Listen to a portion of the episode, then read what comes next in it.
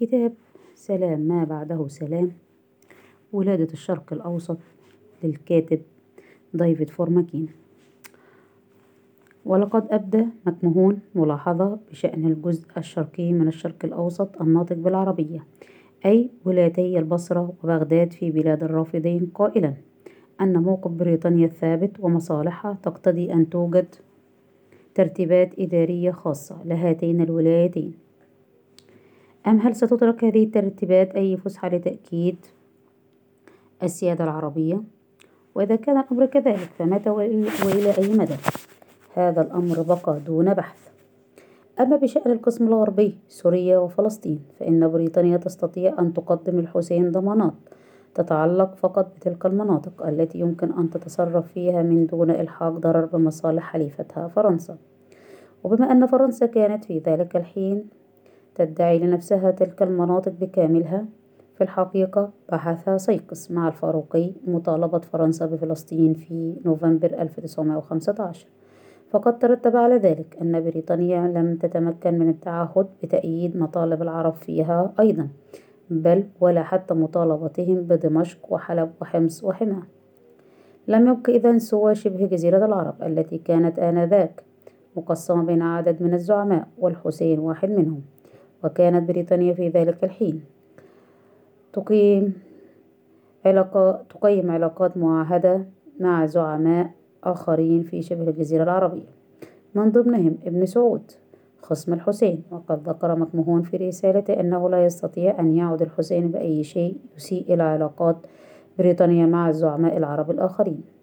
ولذلك وبعملية الحذف لم تلزم بريطانيا نفسها البتة بتأييد مطالب الحسين في أي مكان. وفقا لخلاصة نشرت لاحقا في النشرة العربية العدد رقم خمس تاريخ الثامن عشر من يونيو 1916 وهي نشرة سرية.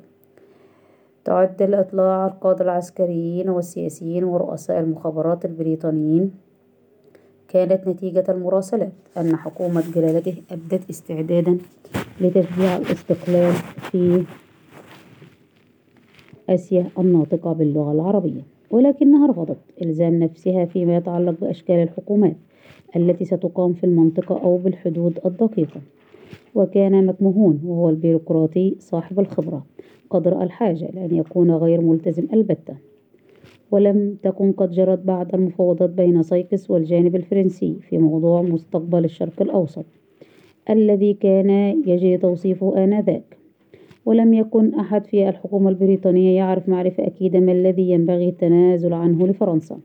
ولاحقا لروسيا وكانت أوامر كيتشنر إلى مكمهون تقضي بعدم خسارة التحالف مع الحسين. ولكن المندوب السامي خاف أن يجعلوا منه كبش الفداء إذا مضى فعلا في تلبية مطالب الحسين. وتبين فيما بعد أن تلك المطالب تتضارب مع التزامات أخرى مناقضة لها قد يطلب إلى بريطانيا تقديمها.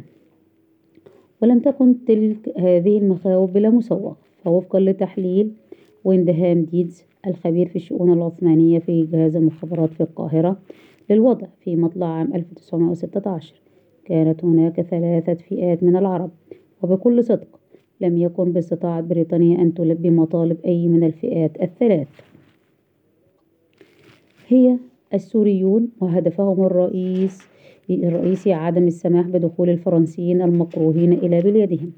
وقد كتب يقول يكاد يكون أمرا صعبا أن نفسر هذا الكره غير العادي. ومع ذلك كان الكره موجودا. وبطبيعة الحال كان ذلك عكس مطالب فرنسا. والفئة الثانية الحسين وهدفه أن يكون على رأس مملكة عربية. ولكن ديدز قال إن معظم العرب وجميع الأطراف سيعرضون ذلك.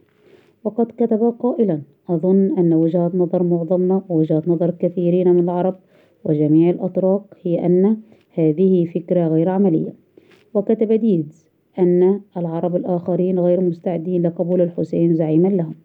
وأخيرا هناك الفئة الثالثة أي عرب العراق الذين حسب اعتقاده يريدون أن يستقلوا ولكنهم يقاومون نية حكومة الهند بضمهم إليها وفرض حكمها عليها.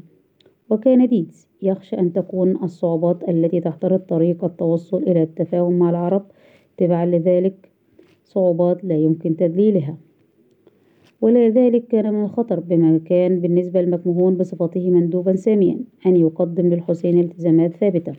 وكان يعتقد أن وينغيت بنفاذ صبره قد حاول دفعه إلى تقديم هذه الالتزامات. ولكن وينغيت كتب إلى كليتون قائلا إن مكمهون أخطأ في تفسير آرائه وهو ما فعله أيضا اللورد هاردينج نائب الملك في الهند قد قال في رسالته أخشى أن يكون المندوب السامي واللورد هاردينج كلاهما قد حصل على انطباع بأني من المؤمنين بإنشاء مملكة عربية موحدة برئاسة الشريف. بطبيعة الحال هذا التفكير بعيد كل البعد عن آرائي الحقيقية ولكن كان مناسبا لي وأعتقد أنه مناسب لنا جميعا.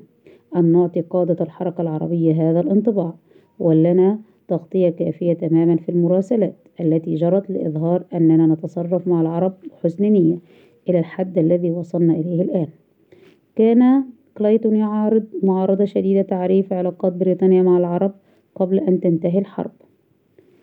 وكان يعتقد أن رسائل مكمهون قد نجحت في تأجيل الأمر وفي تجنب إعطاء أي التزام ذي معنى وبعد مرور شهور عدة لخص كليتون ما فعله مكمهون فكتب قائلا لحسن الحظ أننا كنا حقيقة حريصين جدا على عدم إلزام أنفسنا بأي شيء.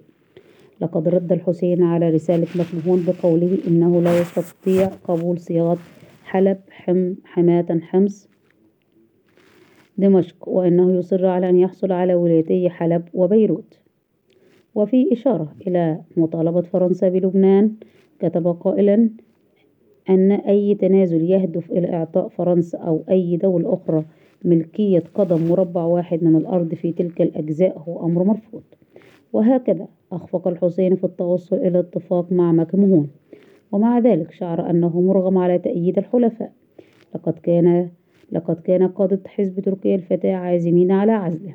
ولذلك كان عليه أن يثور عليهم سواء قبلت بريطانيا بشروطه أو لم تقبل وقد أشار الحسين بعد ذلك لبضع سنين في حدث بينه بينه وبين ديفيد هوغارت أحد العاملين في المكتب العربي للمخابرات البريطانية في القاهرة إلى أنه فيما يتعلق بفلسطين وبلبنان أيضا وبقية الأراضي في الشرق الأوسط لا يعتبر أن الأمور قد سويت بل يرى أن كل الأمور قابلة للتفاوض في مؤتمر الصلح.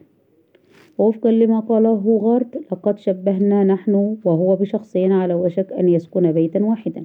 ولكنهما لم يتفقا على توزيع الطوابق والغرف بينهما. في لندن كانت وجهة نظر وزارة الخارجية أن الوعود لن يحين أبدا موعد الوفاء بها ذلك أن بريطانيا تعهدت بتأييد استقلال العرب فقط إذا ثار النصف العربي من الإمبراطورية العثمانية على السلطان وهذا حسب اعتقاد وزارة الخارجية لن يحدث أبدا.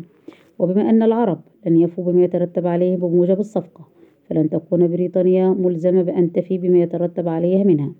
أن وزارة الخارجية التي لم تكن تعتمد على كليتون بل كانت لها مصادر معلوماتها الخاصة.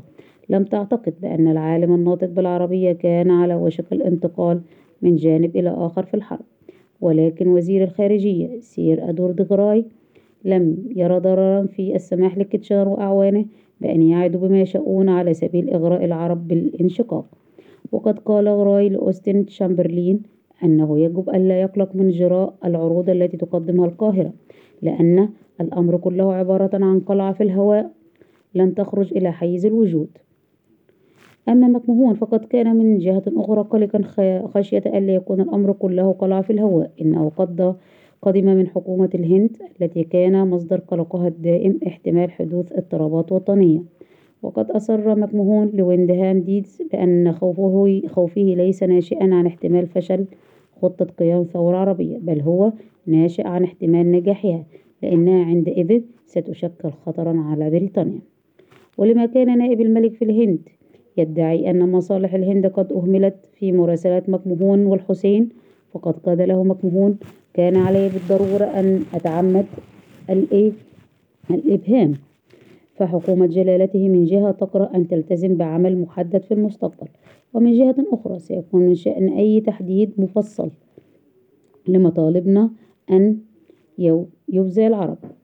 وادعى أن المفاوضات مع الحسين لن تثبت حقوقنا ولن تقيد أيدينا. إن هذا التفسير الأمور قد أزعج نائب الملك فكتب إلى وزير الدولة لشؤون الهند بشأن ادعاء مكمهون أن المفاوضات هي مجرد كلام. ولن تثبت حقوقنا ولن تقيد أيدينا في تلك البلاد. وقد يكون الأمر كذلك في نهاية الأمر. لا سيما إذا استمر العرب في مساعدة العدو. ولكني لا أحب قطع تعهدات إذا لم تتوفر نية الوفاء بها. في أوائل عام 1916 كتب عزيز المصري زعيم الجمعية السرية العربية إلى اللورد كيتشنر فطرح الجدال من الجانب الآخر. فقد كتب بالفرنسية لغة الدبلوماسية قائلا إن بريطانيا لا يمكنها تحقيق أهدافها في الشرق الأوسط الناطق بالعربية ما لم تكن مستعدة لأن تترك لشعوب المنطقة حرية ممارسة الاستقلال الكامل والحقيقي. وقال في رسالته المكتوبة بالفرنسية إن الذين يتحدث باسمهم لا يريدون سيطرة بريطانيا ولا حمايتها فهم لن يقبلوا ما يسميه مكمهون وكليتون الاستقلال العربي. بل يطالبون بالاستقلال الحقيقي. وقال إنهم لن يؤيدوا بريطانيا إذا كانت نيتها أن تحكمهم وهذا بطبيعة الحال هو بالضبط ما كان في نية مكمهون وكليتون وكليتون أن تفعله بريطانيا. كان المصري قد كشف زيف الموقف البريطاني قد كان كيتشنر وأتباعه في حاجة ماسة إلى كسب التأييد العربي. ولكنهم لم يكونوا مستعدين لدفع الثمن الذي يطلبه الأمير حسين. لقاء هذا التأييد. ولذلك حاولوا الغش بتلبية مطالب الحسين مع أنهم في الحقيقة كانوا يقدمون له عملة مزيفة. هي كلام من دون معنى. وكان المصري والفاروقي والأمير حسين بدورهم يقدمون لبريطانيا عملة مزيفة مماثلة. ولو أن كليتون وزملائه لم ينتبهوا إلى ذلك. فلم يكن عند الحسين جيش ولم يكن للجماعات السرية أتباع منظورون. وكان كلامهم عن حشد عشرات أو مئات الألوف من الجنود العرب لدعم قضيتهم سواء فصدقوه هم أنفسهم أم لم يصدقوه. كلاما من نسج الخيال. إن الفاروقي الذي كان لدى وصوله أول مرة لقد وعد بثورة عربية. لقد بدل قصته مع حلول الخامس عشر من نوفمبر اليوم الذي قابل فيه سايكس. فقد قال في هذه المقابلة أنه لا يمكن قيام ثورة عربية ما لم يتم أولا إنزال جيوش الحلفاء بقوة كبيرة على الساحل السوري. والحسين أيضا الذي كان يأمل أن تكون بريطانيا هي البادئة عسكريا. رفض الإقدام على عمل مدعين أن القيام بثورة سابق لأوانه. بعبارة أخرى لن يفعل العرب شيئا ما لم تصل الجيوش البريطانية إلى مسرح العمل. وقد قبل سيكس هذا الكلام على علاته واستخلص منه أنه أمر ملح أن تغزو بريطانيا سوريا وفلسطين. انتهى التسجيل.